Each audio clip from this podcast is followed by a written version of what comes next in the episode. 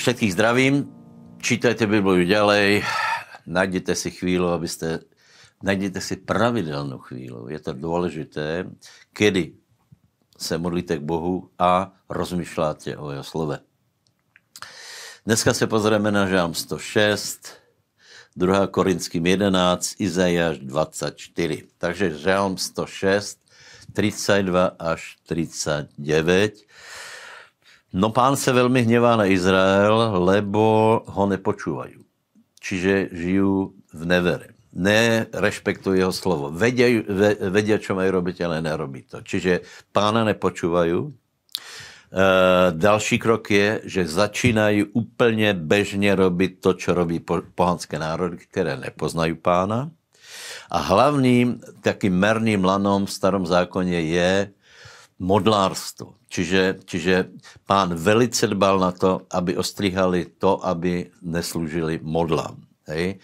Izraelci to ignorovali a nakonec došlo aj k tomu, že vylievali krv, čo, se, čo je pre nás úplně neuveritelné, ale chcem povedať, že aj dneska je to bežné, lebo například interrupcia je vyliatí krvi.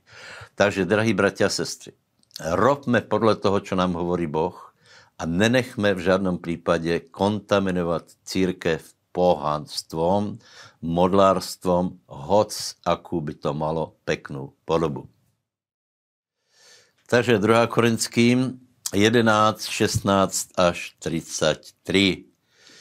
Pavel tu hovorí o sebe a hovorí o způsobe svojej služby. Hej, prosím vás, já, já bych skutečně chcel, aby jsme to, toho si všimli a zobrali to vážně, lebo Pavol popisuje chlieb Božého služobníka. To je námaha, cestovanie, protivenstva, nenávistí, hněvy, e, e, zlé reči, Eh, bol bytý, eh, mal útrapy na cestách a já chcem povedat, že skutečně toto je norma pre Božího služebníka.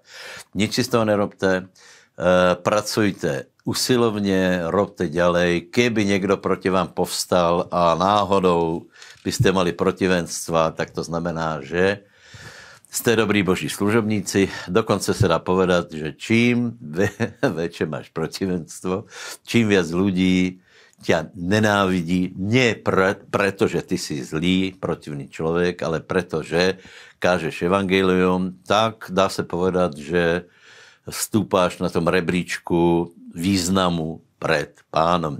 Nedá se to bez toho. Ak to někdo chce obísť, bazlite.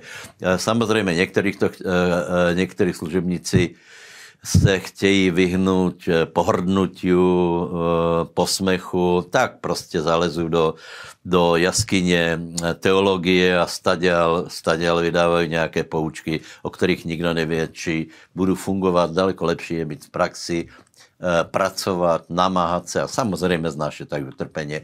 To, to je cesta, to je norma.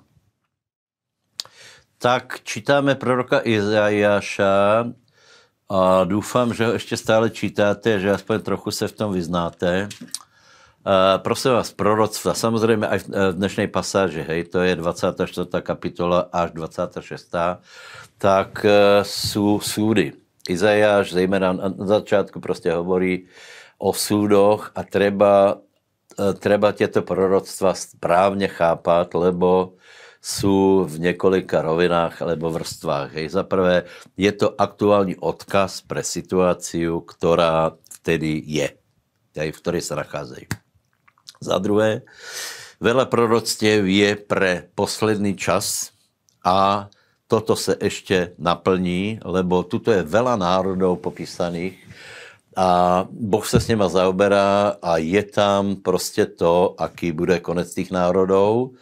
Takže statočně to čítajte ďalej, e, snažte se tomu porozumět a já dneska vypíchnu jeden verš a to je třetí verš z 26. kapitoly.